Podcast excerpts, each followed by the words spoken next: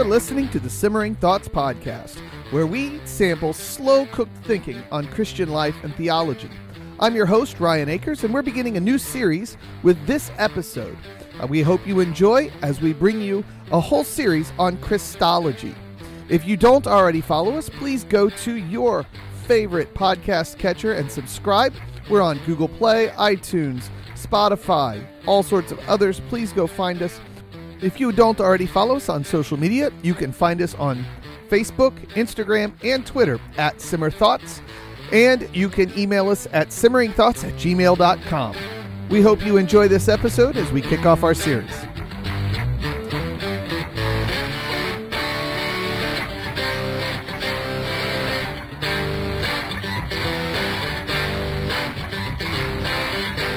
Welcome back to Simmering Thoughts. It has been a little while since we've recorded. We're going to begin our new season with an interview that is across continents. This isn't our first intercontinental uh, interview, but it is our first interview with someone from that is currently in. They're not from Europe, but they're currently in Europe, uh, and that is Jonathan Hayashi, and he is currently a student at Southern Seminary and is a pastor, I believe, is correct. And uh, he is in Bulgaria right now, even though he lives in Missouri.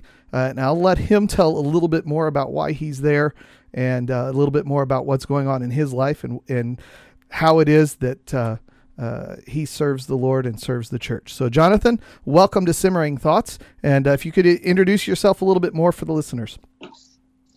Hi, Ryan. Thanks so much for having me on the show. I'm just really excited to be here with you and just you know converse about the Lord. Uh, there's nothing more I love. You know, I was just reminded as I was studying and spending time in the Word.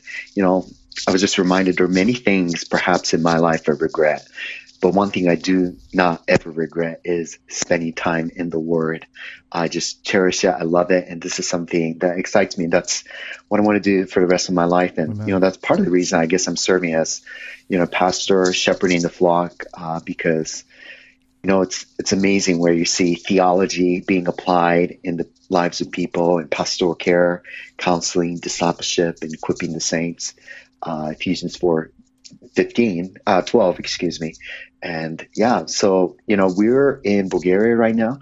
Uh, in fact, uh, we're just picking up our son. We've been part of uh, international adoption. The Lord has laid on my wife's heart and my heart uh, for this. It, it really just started like about two and a half years ago.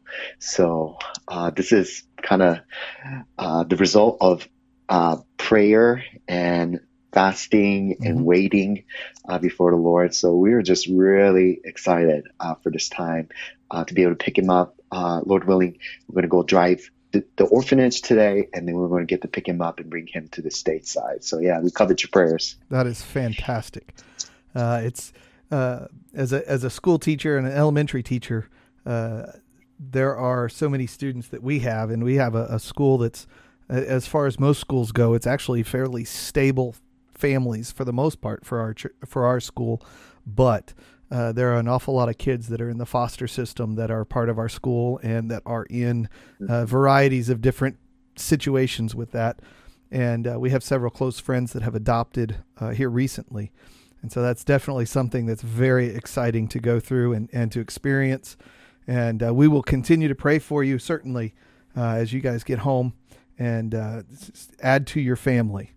Uh, that's always Thank a joyful you. time to do that. So, uh, we are starting a series where where the whole series is going to be in Christology, and as of right now, uh, it's looking like twelve different guests, and that number might grow depending on how long I want to keep going on with this. Uh, so we have at least twelve episodes for this series, and we're going to start today uh, in John 1. And the reason that we're going to start there is partially because uh, Jonathan has asked for that particular passage out of several that I uh, had mentioned. And I, have been thinking of this kind of as a jigsaw puzzle. If we're going to put together the pieces that make up the question or the answer to the question, who is Christ? Uh, we're gonna we're gonna take individual passages and put all those together uh, to to get a good clear picture. And uh, as we were talking about getting started in John, it, it, as I was thinking through the passage, it seems to me like John one really sets the corners uh, to to allow the rest of the puzzle to fill in, uh, provides us a little bit of a, a, a boundary layer uh, effectively to keep us from making errors in more than one direction. And uh, so today we're going to try to set those corners. This will be our first episode.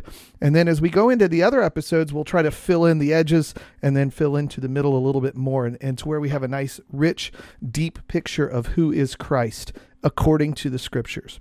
And so uh, if as we start, uh, I think what I want to do is read uh, just a little bit from John 1. I think what I'm going to do is read just the first 18 verses. I'm not going to take long with it. Uh, and then once we've read that, uh, we'll we'll continue with some questions. And so John 1, I'm using the CSB tonight. Jonathan, what is your uh, translation of choice? Actually, I love the CSB. Yeah, I usually use CSB and ESV. Okay. Um, kind of both together when I preach. Excellent. Uh, I've I've really enjoyed the CSB. I bought one that was uh, there was a sale on them when they first came out, and I bought a little handheld version uh, that sits in my. It's right now in the glove box of my car. I keep it there for emergency need, and uh, uh I've since bought several of them, and that's what I use for studying and teaching as well. Uh, and so the CSB is what we'll we'll probably be in for the most of the night. We might swip, swap around to different ones to pick a particular word here or there, but it starts this. In the beginning was the Word, and the Word was with God, and the Word was God. He was with God in the beginning. All things were created through him, and apart from him, not one thing was created that has been created. In him was life, and that life was the light of men. That light shines in the darkness, and yet the darkness did not overcome it. There was a man sent from God whose name was John. He came as a witness to testify about the light, so that all might believe through the light. He was not the light, but he came to testify about the light, the true light that gives light to everyone, and was coming into the world. He was in the world, and the world was created through him, and yet the world did not recognize him. He came to his own, and his own people did not receive him. But to all who did receive him, he gave them the right to be children of God. To those who believe in his name, who were born not of natural descent, or of the will of the flesh, or of the will of man, but of God. The Word became flesh and dwelt among us. We observed his glory, the glory as the one and only Son from the Father, full of grace and truth. John testified concerning him and exclaimed, This was the one of whom I said, The one coming after me ranks ahead of me, because he existed before me. Indeed, we've all received grace upon grace from his fullness, for the law was given through Moses, grace and truth came through Jesus Christ. No one has ever seen God, the one and only Son, who is himself God and is at the Father's side, has revealed him. And so there's the first 18 uh, verses of John, and that is the bulk of the, the chapter. Uh, but there is so much more in there. Uh, so what I want to ask is uh, the, the, the starting question we'll have as we look at each of these is what does this passage reveal to us about Christ? And there are so many ways that you could go with this in this chapter. So I turn it over to you, to Jonathan. What does this reveal to us about Christ? Wow. I mean, I feel like after reading those 18 verses, I just need to stand up and just give a doxology to the Lord. Amen.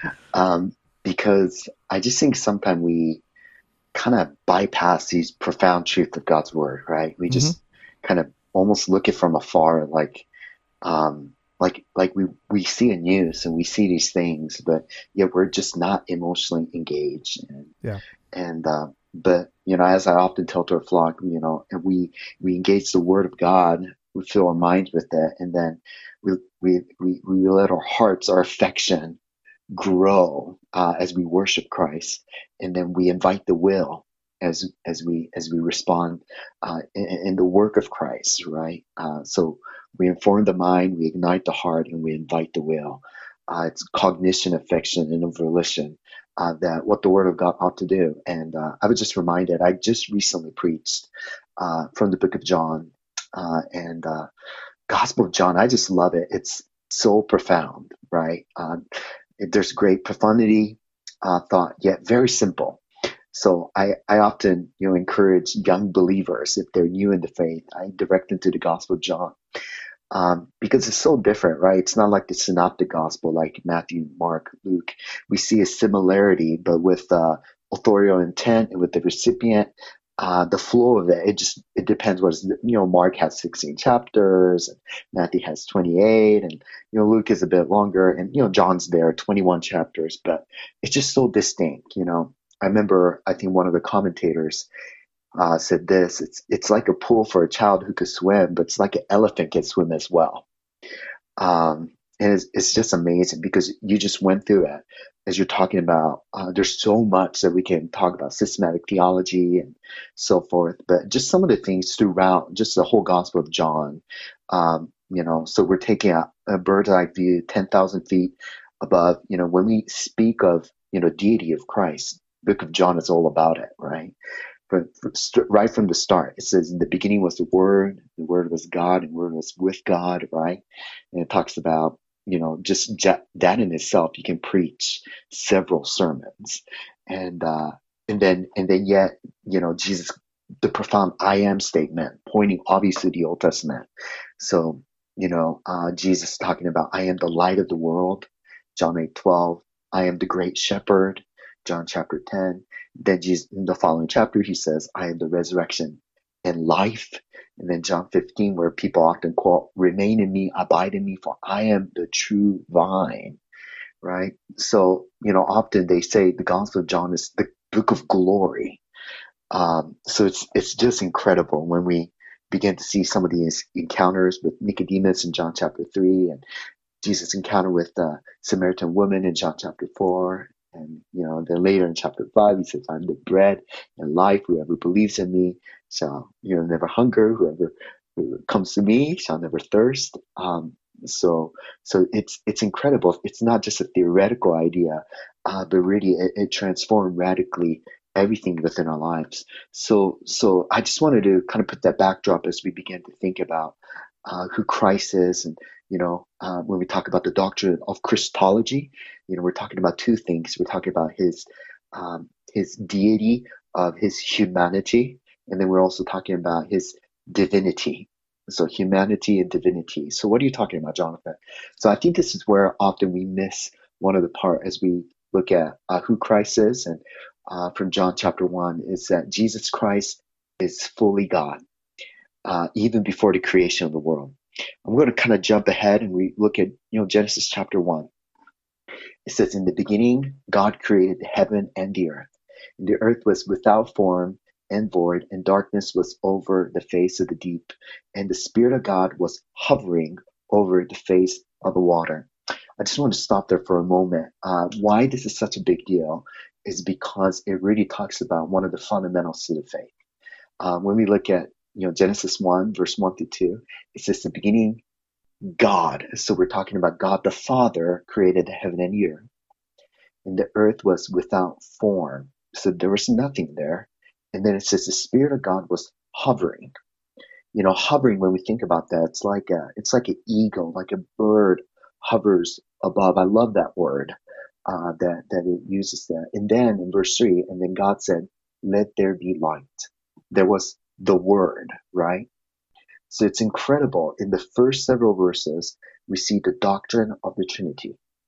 And I think that points back to John chapter 1, in fact, speaking of Christ being truly God Himself. And uh, and I think so often we miss that beauty of John chapter one, verse one, that Christ Christ is truly fully God, fully man. And that's the reason it says, I'm just going to go back again. It says, In the beginning was the Word. It's pointing to Genesis chapter 1. The Word was with God, and word was God. That that's speaking of Christ himself. And then we know that because later in John chapter 1, verse 14, he says the word became flesh. Uh, that's part of the doctrine of um, where Christ became, the word became flesh.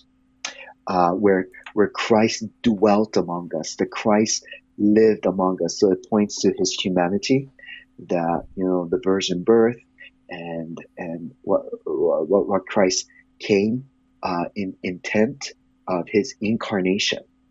So so we, we can kind of go on and on and on, but uh, that that that's the basic what we're talking about. Some theologians would say this it's a hypostatic union. Right.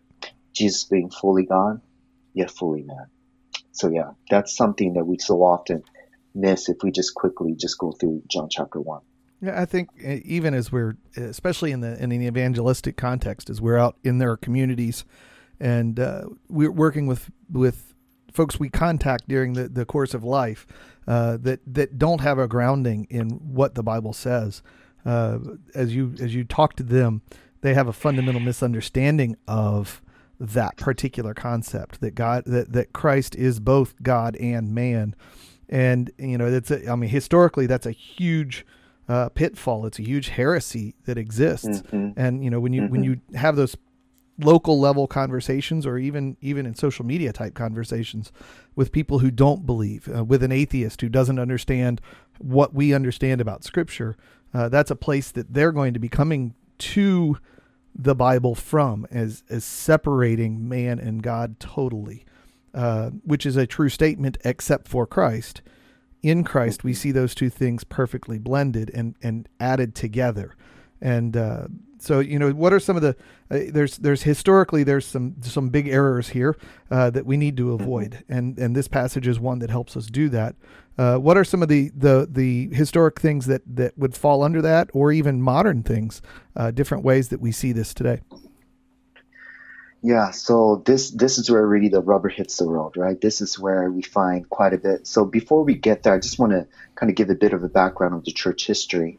Mm-hmm. Uh, but I'm going to look at one of the church ecumenical council, which kind of talks about the church, uh, the Council of Trent uh, that happened, um, you know, in 1545 or so uh, BC and uh, AD, excuse me, and um, it, it, happened in northern Italy, and it was really a Catholic counter to the Reformation, which I'm speaking of, the Protestant Reformation, mm-hmm. which we know that happened in 1517 with Martin Luther, with the Wittenberg Door. He had the 1595 Thesis. Really championed uh, the solas, and I'm going to kind of reference that as well as we kind of continue on. Okay. Uh, but this I think that around that moment, it really began to determine what were the fundamentals of the faith, what were the essentials. You know, if, if you're, you know, sitting in a systematic theology class, they would say these are the doctrinal foundation, or some some would say these are first, first, second, third degree. Um, but this is the first fundamental. I just did a podcast covering on this topic uh, mm-hmm. with my co-hosts, but just you know, uh, evolving uh, just issues of the doctrine, what are what are just essentials, and I think these are some of the essentials that we have. And one of them, it kind of touch touch on this because it's essential. It's the virgin birth uh, that pointed to the deity of Christ, the divinity of Christ, which was argued in 325 AD at the Nicene Creed, the Council of Nicaea, which is another ecumenical council against against philanthropism and and then also what we're talking about, John 1, hypostatic union, uh, incarnation of Christ, uh, which is Christ is fully God and fully human, which is against Arianism, which we can talk a bit about as well. Mm-hmm. Uh, Arius, and then how Athanasius, one of the great early church fathers, came and countered that.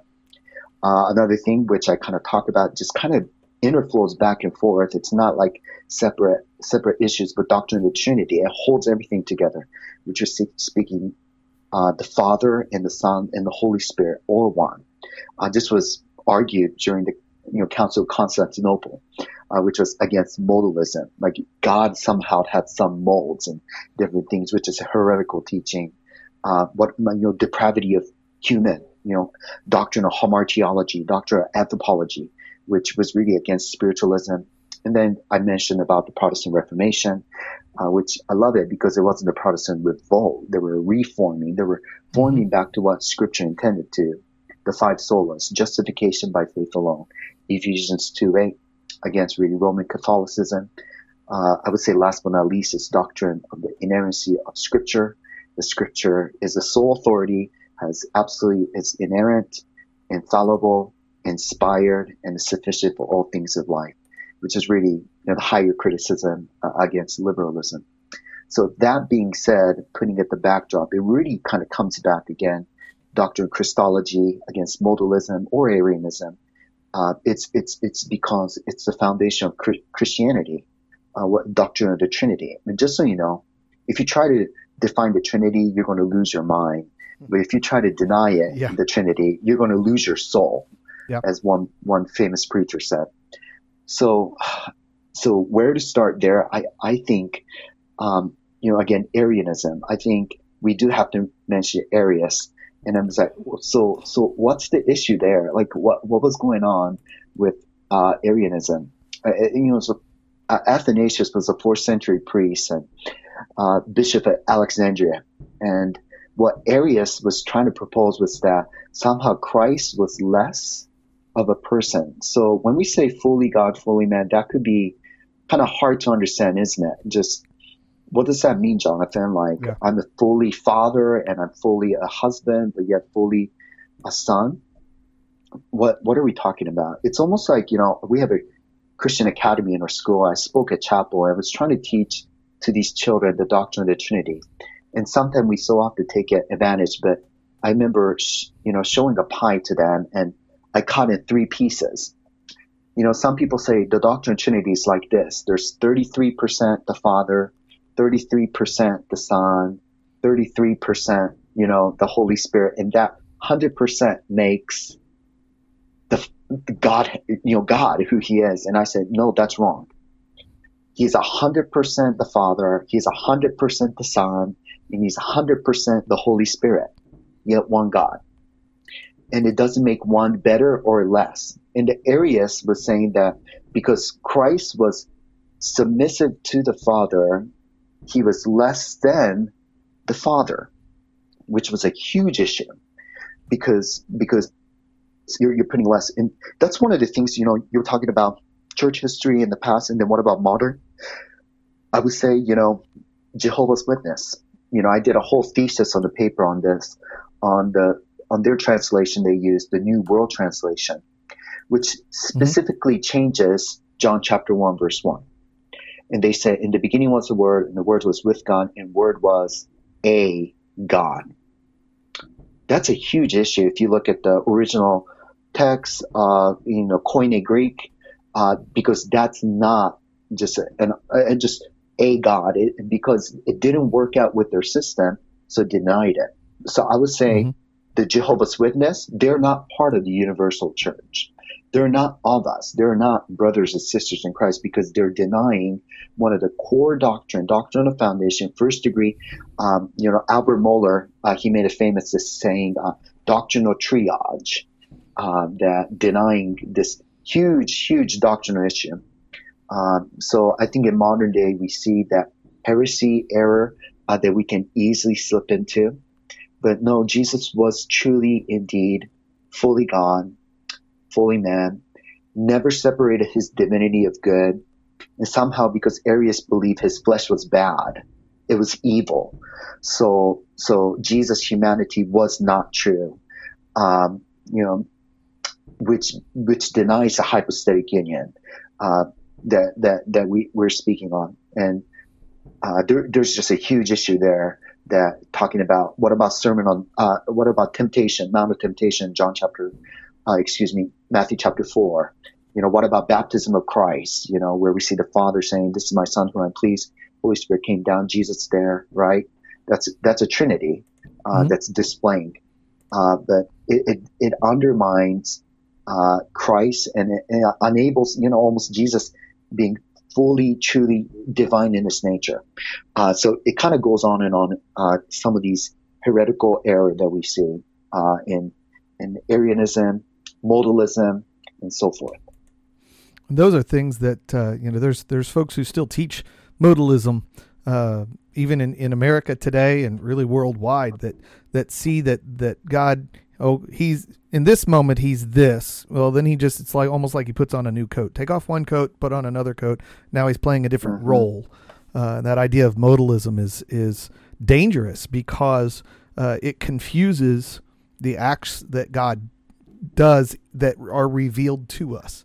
Uh, he's revealed himself as the Father, he's revealed himself as the Son, and he's revealed himself as the Spirit. But those are three persons. They're not different aspects of God. They are God. And it's it's mm-hmm. something that it's hard to write it down. It's hard to draw a picture of it. It's hard to have an analogy for it. And, it, and when you mm. do, you tend to distort things. And I think that's one of the things that that modalism is uh, and Arianism both are guilty of is distorting uh, what is clearly in the word, and in some cases outright denying uh, like as you mentioned with the, the Jehovah's Witnesses, that they're outright denying that Christ is uh, a deity. And you know, as you read further into uh, into one of John's letters in, in First John, you know, denying of the deity of Christ is to say that Christ is not God. Okay, now how can some someone that is not God do the things that Christ does?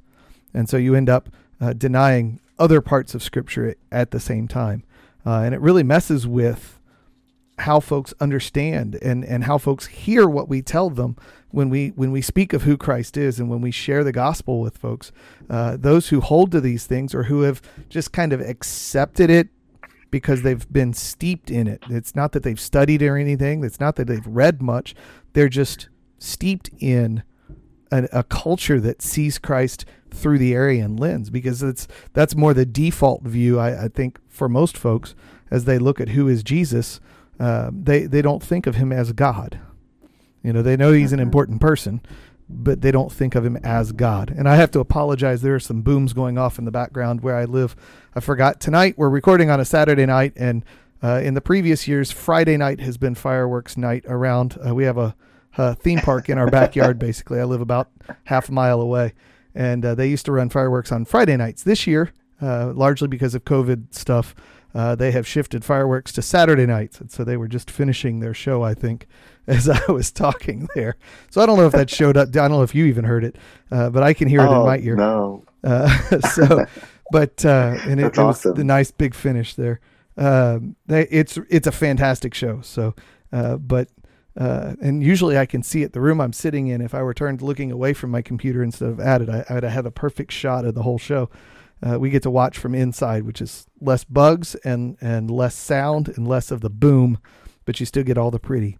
So, but uh, you know, as as we look at what culture does with who is Christ, uh, these are errors that that we run into. You know, I, I teach the the youth at our church, and at times uh, you can hear these little little hints toward the idea of what is uh, Arianism or what is modalism as they talk through what they understand of Christ. And so it's a it's a teaching process for them for me to be able to say, well, it doesn't work the way that this seems like. It doesn't work the way that culture says. It works the way that scripture says. And getting that fully into their minds, some of them don't quite uh, grasp that yet, and that's okay because they're teenagers and not all of them are saved in the first place, uh, and so it takes a little bit for them to to get their minds wrapped around what it is Scripture is saying, and uh, the idea of of Christ, if Christ is not God, there are so many passages that totally are uh, emptied of anything they actually say, and we're going to cover a lot of those passages as we get through the rest of the series. Uh, but here in John, that's definitely something that's a, a major point uh, that that Christ is God, and and I think that the that Christ is the Word, the eternal, the the Greek word there, logos, or logos, or however I'm not I'm not studied in pronunciation, but not in that part. Uh, but that that particular word is so important as as something that the Greek world would have recognized that word for its importance. And we don't see it, it the word word doesn't mean as much to us because most of our folks aren't that steeped in uh, the the things that surrounded uh, the culture where John is writing, and and things that are baked into the cake for us, they didn't deal with, and vice versa. And so historically, there's a big mix there, and I, I think one of the things that catches me uh, along those lines is as we get into uh, further into that particular section, and unfortunately, my spare computer is not behaving very, well right now. Uh, there we go. And that's as we get to um, where did it go? Oh, there it is. Verse twelve is is one of the things. Twelve and thirteen that catch my my mind. But to all who received Christ, He gives them the right to be children of God those who believe in his name, who were born not of natural descent or will of the flesh, but the will of the uh, or the will of man, but are born of God. That right there, that that there's something about the believing in his name and the name of Jesus that takes all of the things that we think of our identity in terms of uh, that we were born, who our natural descent is, the will that we have as an individual, uh, the will of our flesh, uh, or the will of another man, even. Uh, those things are not present. And then in the next verse in 14, it goes from that and it takes that same idea of the flesh, but it says that the word became flesh and dwelt among us. And that uh, the, the the word that was there at the beginning lived among men, and we got to see his glory. And that's something John could say uh, with his own two eyes, and and he leans on that. Uh, personal relationship, that personal eyeball uh, seeing Jesus that we don't get. We don't have the luxury 2,000 years later of saying, I have put my eyes upon the body of Jesus. We can't say that. What we can say that is we've seen Jesus in his acting among us. And that's a little bit different. And some folks have a hard time with that different type of witnessing where that, that by faith and where we have seen God working around us through the, the words of Christ, uh, we see that but how do we describe that to somebody else becomes a more challenging thing in terms of evangelism and just in terms of, of talking about faith with folks. Uh, and, it goes on that the glory uh, of the the one and only son from the father. And so we're connecting the word and the son and that there's flesh involved here. And that whole idea as you were getting into the hypostatic union that that that's where a lot of that weight sits but it's so beautiful. and and as we look at that, it it opens up so much more of Scripture. It it allows us to see that there's more to this Jesus than just his flesh, and there's more to this Jesus than which is this is weird to say that there's more to Jesus than God, because God is an all-encompassing uh, being, but yet we have this person, Christ, in the flesh, who is also God. And so we're not adding to God, but God is coming in flesh. And so there's some errors mm-hmm. that, that are that are centered around that. Is is is God adding to Himself? I, have heard some recent things uh, in in other parts of the uh, church, not necessarily in Baptist world, uh, but in some other corners of the church related to us, uh, that are fighting that very thing of of what is God's nature in terms of how He relates to creation, and I think Christ is the the easiest picture we have for that. Uh, but there are other ways as well. But that that kind of plays into uh, who Christ is. Is that that is this God adding to Himself? Is this God picking up something new? Is this God changing uh, to become flesh? So I'm interested in uh, what you would have to say to somebody who might take a line like that that says, "Well, God had to pick up human flesh, and so now this flesh is is just flesh, and the real part is God." So if they're erring to that side, that that Jesus was more God than he was man. Yeah, I I think you know again you know I mentioned earlier the Gospel of John is known as the Book of Glory that kind of comes with the idea of the Old Testament, right? Yeah.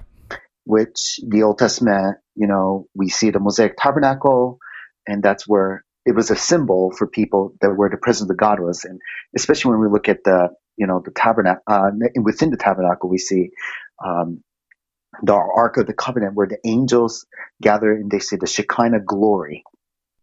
That's the presence of God, where the glory of God, the manifestation of God, dwelt with the people. Well, Jesus comes in the picture and Jesus breaks that. And he said, God is with us. You know, he, he, he came. He's truly with us. Um, I think um, when we think about that, we think about the person of Christ. We're talking about fully God, but also the work of Christ, right? So, like John, again, on and on and on talks about his miracles. It's pretty incredible, right? I mean, one of yeah. the first miracles, he turns 150 gallons of water into wine, John 2, and Jesus heals a boy, John chapter 4. And um, Samaritan woman, you know, I talked about, you know, John 4 says, give me water. Mm-hmm. Um, so, so wait, so you're saying that Jesus is just like a Superman, you know, he's just all this divinity and did these miracles. But if we undermine his humanity, well, he really had emotions, right? Jesus wept in John 11, it says. Mm-hmm. I mean, so we're, we're look, we're taking not just, you know, just eisegeting just one part of it, you know, John 1. I mean, it has to touch other parts. Right. As we cross reference and as we look the whole counsel of God's word. Um, I mean, there is truly Jesus humanity where he's hungry, he's thirsty, he, you know, I thirst from the cross, the seven last words he says. It, it shows just his frailty, you know, so sometimes, uh, you know, let's, let's say you're doing evangelism, you're sharing the gospel with a Muslim and say, well, Jesus is just a good man. He was a good prophet. Um, we have an issue with that, you know, and how yes. do you counter that? And you just go to, you, you actually go on the basis of scripture and, and people are like, well, I don't know about Muslim. No, just stay rooted and grounded in the word. It's kind of like Charles Spurgeon says, you know, you know, let loose uh, the word of God. The lion can take, you know, defend itself, right? Yeah. And that that's that's where we really just expound on the scriptures to help people understand that no, Jesus is really truly himself. And just kind of like C.S. Lewis in Mere Christianity made an argument, you know, I, I often use it with our students. Jesus was either a lunatic, you know, because he was just crazy. Mm-hmm. Uh, as he was saying, he was God himself, God incarnate. Or Jesus was a liar, right? Like, is he really lying about himself? That he was God? Or Jesus, in fact, was Lord? And it has to be the last one. He was indeed Lord. He indeed was truly who he was. The flesh wasn't something less. Mm-hmm. You know, so when people say Jesus was a Superman, I was like, no, Jesus was the God man. You, right. you see, um, as as we as we begin to understand, and there's so many other issues, right? I mean, you know, we're talking about the whole counsel of God's word. I, I remember talking to someone uh, recently. They said, "Oh, Genesis 1 through 11, that wasn't a true event. That was almost like a fairy tale. It's a made up story, and it still can consist and be okay. One of the issues I said, okay, let's say that's true. Let's say Adam was a figurative character. How do you reconcile Romans in Romans where it says we are Adam's seed and we've sinned? Mm-hmm. all fallen short of the glory of God. Romans 3:23. How do you reconcile now again this is more deep into exegesis. How do you reconcile the genealogy between Luke chapter 3 and Luke chapter 4? Why is it there and why does Matthew chapter 1 have a different genealogy? Mm-hmm. Well, the whole point, fast, uh, long story short, is that John chapter 3 between John chapter 4 right there. It's trying to prove that Christ is greater than Adam. And Christ, because if you read it, you will find out. Matthew chapter 1 starts with Abraham going all the way to Jesus, pointing to his Davidic kingship, fulfilling 2 Samuel chapter 7, Davidic covenant. When we see Luke chapter 3, he starts with Jesus going all the way back to Adam, and he says Adam is the son of man, son of God. So he parallel compares both of them. This is biblical theology. Points that Jesus, even though Adam had a perfect environment, he sinned in the garden. Jesus had a terrible situation, yet he conquered. Adam had all the food he needed. Jesus was hungry. He didn't eat anything for 40 days yet he conquers Satan. Adam had a companion, Eve, yet failed. Jesus alone in the garden with beast around the mount of temptation. But it just points to the fact that what Adam couldn't do, the son of son of God, Jesus, the true son of God, undid everything Adam couldn't do. So he's pointing back all the way to the garden. Mm-hmm. Genesis 3 doctrine of origin or, or the origin of sin. So all that really matters, right? Like all that, like as we look about look to Christ, we can't rip one thing out of context, and and because it's it, it, did, did, there's significant issue, and the person said, you know what, I haven't really thought about that. There's huge implication when we deny one part of Scripture and say, well, that doesn't work. I'm going to rip it out, and I'm just going to focus on this um, because it consists with every single aspect from historical redemptive history all the way to Old Testament to Revelation on the eschaton, you know, Christ's divinity uh, needs to be truly true in order for us to really have a firm foundation in Christ's justification in the present or sanctification to the future glorification. So yeah, so long story short, I think uh, those are some of the major errors, yeah. Uh, mistakes, uh, soteriologically, doctrine of salvation, that will really have huge implication uh, if we denied uh, the nature and the deity and the attribute of God. And so as we take that and, and you know we look at the the rest of the chapter as we move toward the last half of, of chapter one there, uh, you were you were mentioning how the, the Old Testament builds upon or the, the New Testament is built upon the foundation of the Old Testament. That you know what we know about Christ, uh, we see that in better relief and in better detail in contrast to Adam and in contrast to David. Um, and in parallel and, where do they parallel and where do they intersect? How are they similar and different? But there's a, a, a part at the end uh, of the last half of John 1 uh, where John is uh, standing there talking to a couple of his disciples. This is in verse 35. And then in verse 36, he Je- sees Jesus passing by and he says, Look, the Lamb of God. And as you as you hear that, you think there's all sorts of places that your mind could go with that. What does mm-hmm. this Lamb of God thing mean? And I know again that we're we're taking this, and John is identifying him as the Lamb of God, and that this has this is this is an echo uh, pointing us backwards into the Old Testament, but it's also uh, a pronunciation that's moving us forward toward Revelation at the same time. Uh, it's it's doing two purposes at the same time with one statement. I wish I was that good of a teacher as John that I could do something like that uh, on my own without help. Mm-hmm. Uh, you know, he's able to sit here and just say, "Hey, look, here's the Lamb of God," and uh, as as we have it in another spot where it tells the same basic story, he doesn't just say, "Here's the Lamb of God." He says, "Here's the Lamb of God who takes away the sin of the world."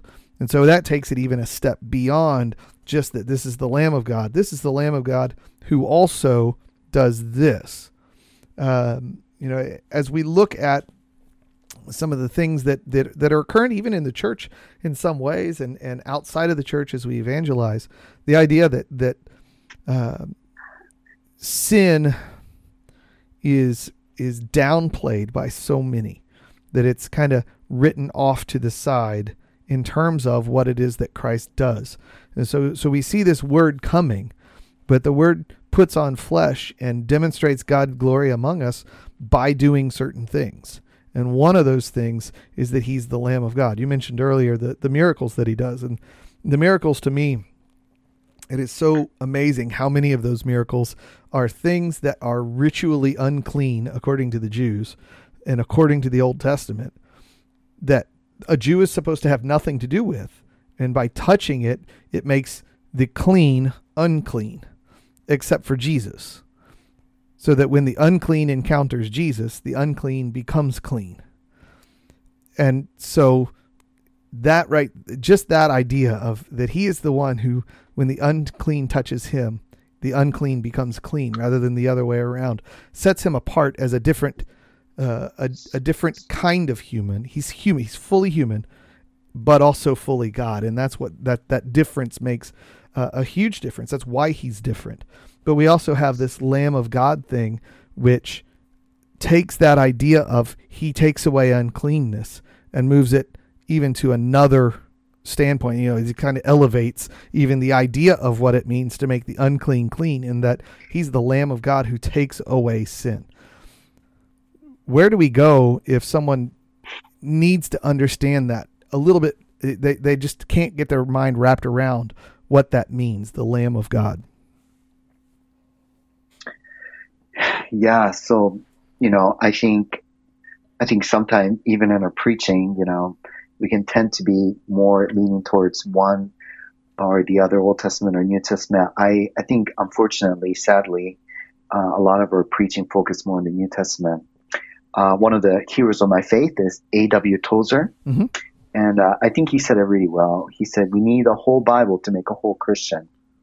And uh, in order for us to really truly need to understand that statement, we need to again understand the whole scope of the covenant theology. You know, and when I say covenant, I'm, I'm talking about the covenant such as, you know, Genesis chapter 12, it talks about the Abrahamic covenant, where God looks to Abraham and promises, Hey, I'm going to give you the land, I'm going to give you the nations, uh, right? And, and it would be like the stars. And, you know, Abraham didn't know what that meant. And Isaac, and you fast forward to Genesis chapter 22.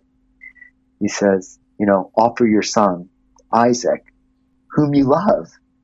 And, um, and that, that obviously is aha moment, right? I mean, it is, as, as we're reading through, I mean, the Old Testament, and then you're seeing the whole, the bigger story. Uh, Kevin DeYoung, uh, wrote a book for children. I read it to our girls. Often it's great, great book. It sees not only from a New Testament uh, perspective, but the whole scope of what we're saying. So, so we need to understand, you know, and you know, the Abrahamic covenant in Genesis chapter 12, pointing to the fulfillment in Christ. We see, I already mentioned, um, the Davidic covenant in 2 Samuel chapter 7, the throne and the kingship and the authority, the rule, the the rule that Christ is going to have, Jesus is going to fulfill it.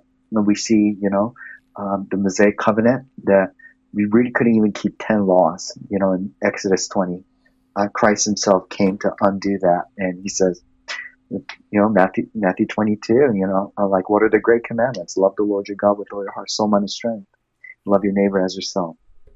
And then the new covenant we see in Judges, I believe 31, pointing to Christ himself all these things are pointing to him and that all those you know i said the i am statement it's it's to fulfill uh, you know in the old testament that was promised of the the the promised lamb of god who was going to come to undo it. And christ came revealed not only just his nature but his right again the person of christ and the work of christ uh, that was consistent with both right?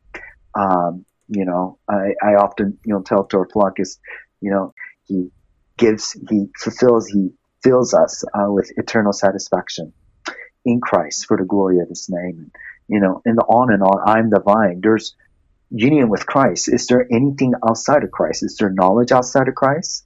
Is there grace outside of Christ? Is there, is there rest outside of Christ, right? Mm-hmm. Uh, I think Aristotle says, my heart is restless until I rest in you.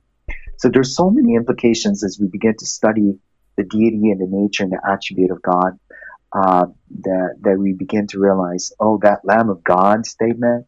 I mean, it's not just uh, like a slogan we throw out. It's there's huge implications in our lives uh, that that that we lose, and that our hearts are not really uh, in in awe of exaltation, glorifying God. Mm-hmm. Uh, if we only truly grasp and understood what that statement meant and how that applies in our lives. That's I think I'm very very much passionate about that because that is that is that is what truly mankind, who we are, are in need uh, as we continue to learn and grow as followers of Christ. You know, so yeah. yeah.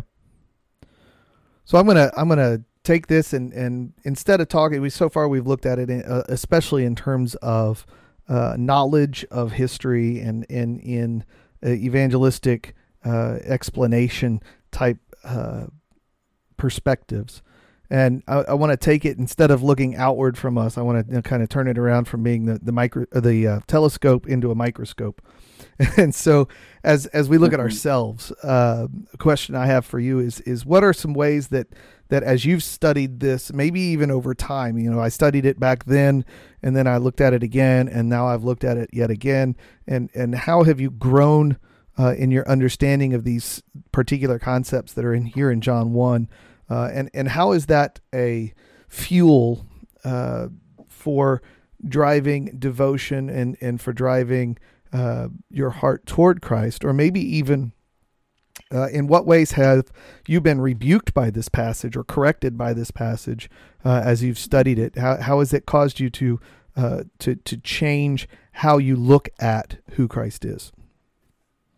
Yeah, I think when we see really truly in light of the glory of God, the grandeur of God, to know how mighty, you know, we you know, I'm, thinking about as we think about the Word became flesh. Yeah. The omnipotence of God, which we're saying He's all powerful. The omniscient God, the one who's all knowing, the one who's omnipresent, who is everywhere, but specifically, He came down. This is kind of like Philippians 2, right? Mm-hmm. Where Christ humbles Himself even to the point of death. Wow. I think that ought to cause us to really just be in awe and worship who this God is. I mean, you know, I grew up in Japan majority of my life. Mm-hmm. I was surrounded by Shintoism, Buddhism, and prior to coming to the States, I was studying in Malaysia, which Malaysia, Southeast Asia, known as a Muslim nation. There was Hinduism, and so forth. You know, it's interesting when you study other world religion, mm-hmm. they say this God or this way only welcomes the obedient, the faithful, the enlightened, the one who hit nirvana because of good works. But Jesus Christ absolutely counters that. Yeah. Jesus Christ instead came to totally depraved, wicked, wretched, lost sinners who had nothing to offer. Yeah. I just, I, I just, I just, so often we miss that when we say Jesus saves. It's, it's a biblical, profound term, but we have almost watered down the gospel in our, because we don't realize how wicked we are. We are, we are in our death in our sin. We're strange. We're ignorant of the truth. We're bondage in our habits and our vice. Fear entangles us to habitual sin, um, and we're, we're we're destined for hell. Despair of self indulgence, alienation, pressures from this world, meaningless of life. Uh, it's kind of like the story of you know uh, the Samaritan woman. Yeah. The Samaritan's woman is our story we're talking about Exodus. The you know, Exodus, the, the calf, the golden calf is our own story. We live for our own glory, for our own pleasure, and our own um, life. Yet Christ comes, sees us from afar, and He comes down and seek us. You know, you know. So often, religion says, "I obey, therefore I'm accepted," but the gospel says, "I'm accepted, therefore I obey." Yeah. And I just think, I just think, I just don't want to ever miss that. You know, I remember, you know, again, like this is where it's really little and nothing against, but again, I love Sunday school and, but I was a little kid, maybe like in kindergarten.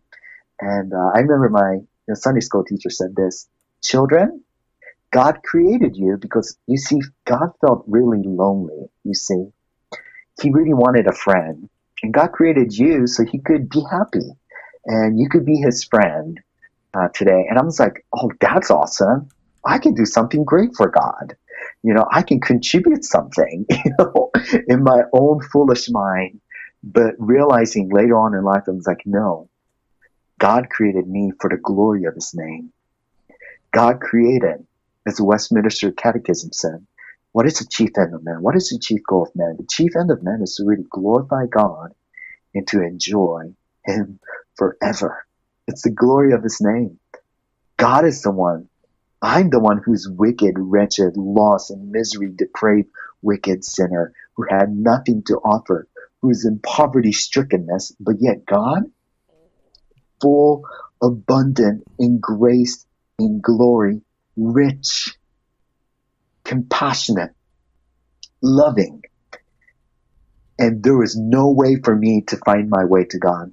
Mm-hmm. So what God did, He found a way to us by sending His Son to save us from our wickedness. So, you know, uh, as the reformers say, you know, tulip, uh, the, you know, those initials, you know, I truly believe we are absolutely totally depraved and, and, and by God's unconditional election of his grace, uh, he has, you know, L, which some people don't like, it's limited atonement, and, and then by his irresistible grace, four and fifth, by perseverance of the saints, mm-hmm. uh, he, he has allowed us by his, uh, his, his, his marvelous grace, uh, you know, where our sin are many, his grace and his mercies even more.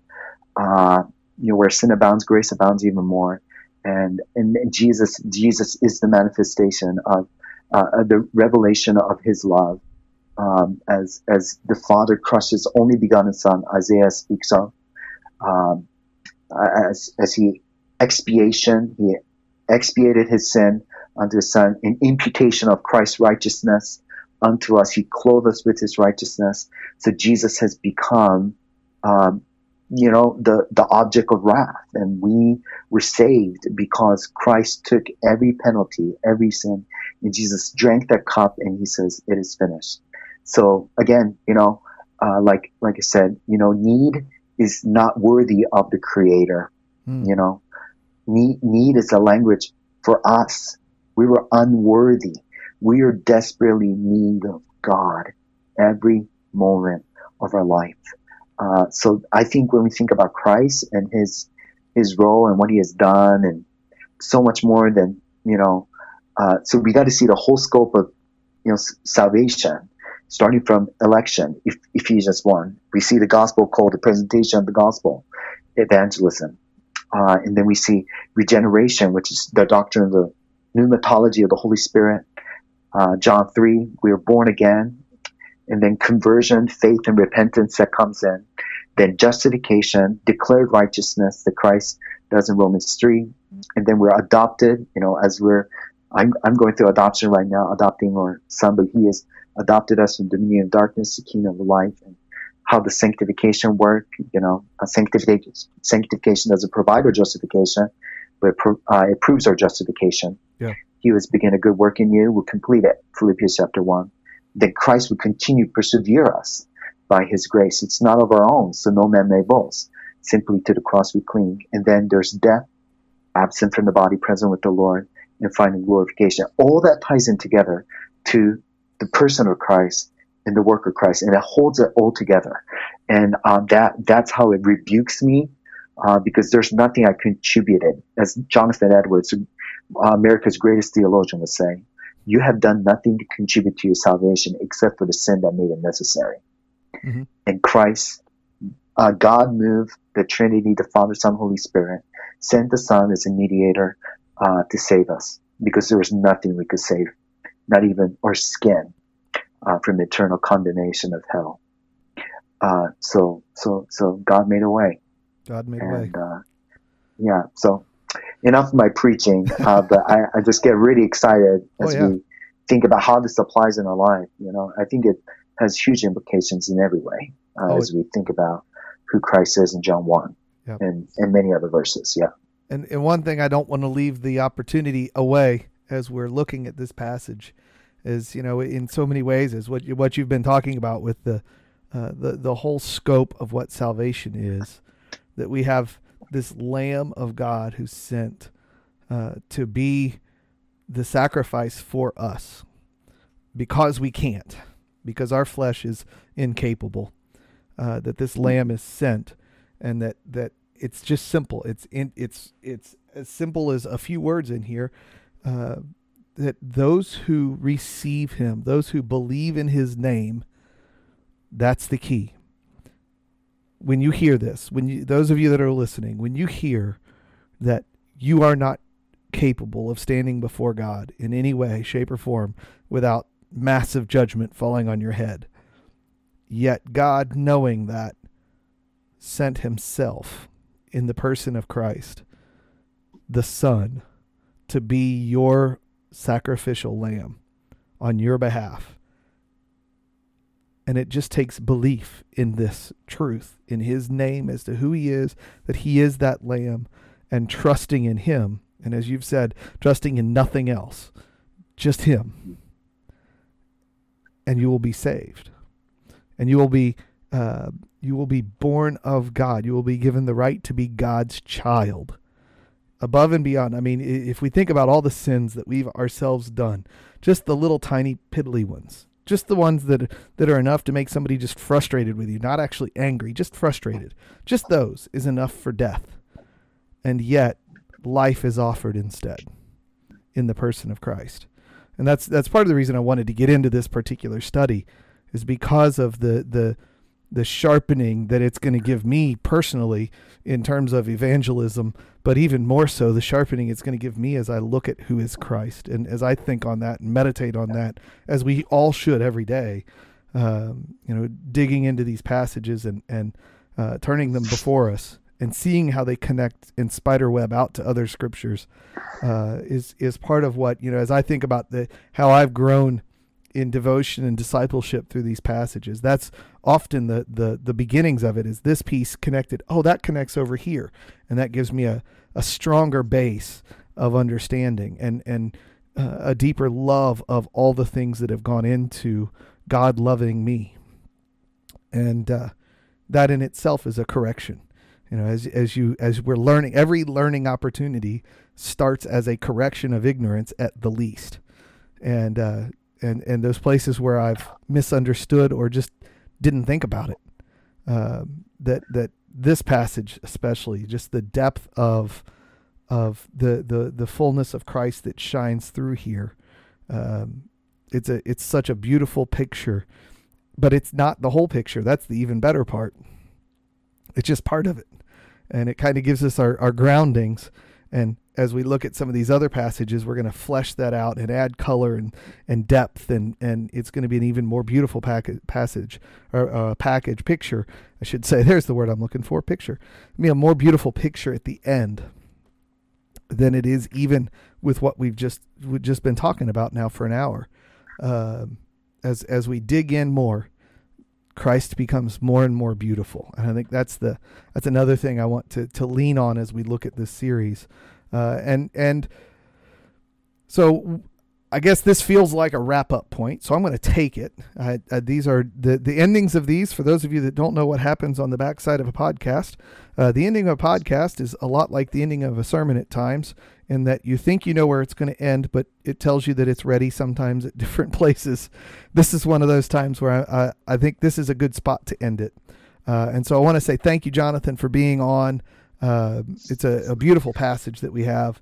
Well, especially thank you for taking the time out while you are uh, away uh, from home, while you're out traveling, uh, and especially thank you for being involved in the adoption process uh, internationally. To, that that you get to picture out in your life for this young man some of the things, and this is a, a, a good analog to start teaching uh, about Christ as you go along, and uh, you know just caring for somebody who uh, is in a situation in life where they probably don't feel very well loved. Um, you know those who are in the in the adoption. Uh, I don't want to say the word adoption pool, but that's probably the best term there is. Um, there, that's not a place where those children feel like they belong very often, and giving that child an opportunity to belong is is such an important part of uh, a way that we can serve our communities and that, that we can live out the love Christ has shown us. So I want to thank you for doing that, uh, and thank you for for taking time out in the midst of that uh, to make a phone call halfway across the world uh, and uh, uh, sit and talk about this for an hour this morning. It's morning for you and evening for me, and I, I'm grateful for brothers and sisters in Christ like you who will take time out to, to talk on these podcasts. So, uh, again, thank you very much. Uh, is there anywhere on social media that you'd like to direct folks if they haven't found you yet to where they can get, get in touch with you? Yeah. Uh, so I, you know, I contribute and write uh, different things, a columnist, and um, you know, um, publish a few books. But you can find all the information on my website, uh, Jonathan hayashi.com. If you want to follow me on Twitter, it'll be uh, twitter.com slash Jonathan Hayashi, uh, my full name, and you know Instagram and Facebook if you like. Uh, just some of the content. Uh, by uh, weekly, I write different articles of you know how theology uh, you know applies into our doxology and our lives, and and how does that affect our you know discipleship, leadership, missiology, and church health. Those are some of the areas that I specifically focus on. So yeah, I love to connect uh, in any way, uh, and thank you again for allowing me to be part of uh, this podcast today. It was it was just really awesome. So thank you. Fantastic. Thank you so much. And uh, coming up soon, ladies and gentlemen, will be another episode in our Christology series. I'm not going to tell you now who it's going to be because, quite honestly, I haven't recorded it yet and I haven't decided who's going to go second yet. So those decisions are coming later. But want to thank you for listening. You can find us uh, Simmering Thoughts on Twitter and on Facebook at Simmer Thoughts. Uh, you can send us emails to simmeringthoughts dot uh, sorry simmeringthoughts at gmail.com i'm clearly a little rusty having not recorded in almost a year and uh, uh, we are also on instagram i think also as simmer thoughts but it's been a while since i've looked at that uh, and i will be posting things as we get closer uh, and as we move through uh, adding each episode, those will be coming out as well. So please look for those. Uh, once again, Jonathan, thank you. And until next time, I hope you all take an opportunity to dig into God's Word and see how beautiful Christ is. And let that uh, just turn your, your mind to devotion and to love. Have a wonderful day. Bye. Thank you for joining us on this episode of Simmering Thoughts.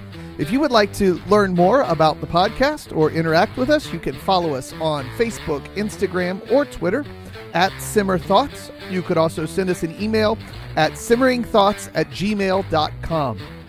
Make sure you go to your favorite podcast catcher and subscribe so you can catch every episode of this season as we discuss Christology throughout Old and New Testament books. We look forward to releasing another episode for you next week. Until then, have a great week.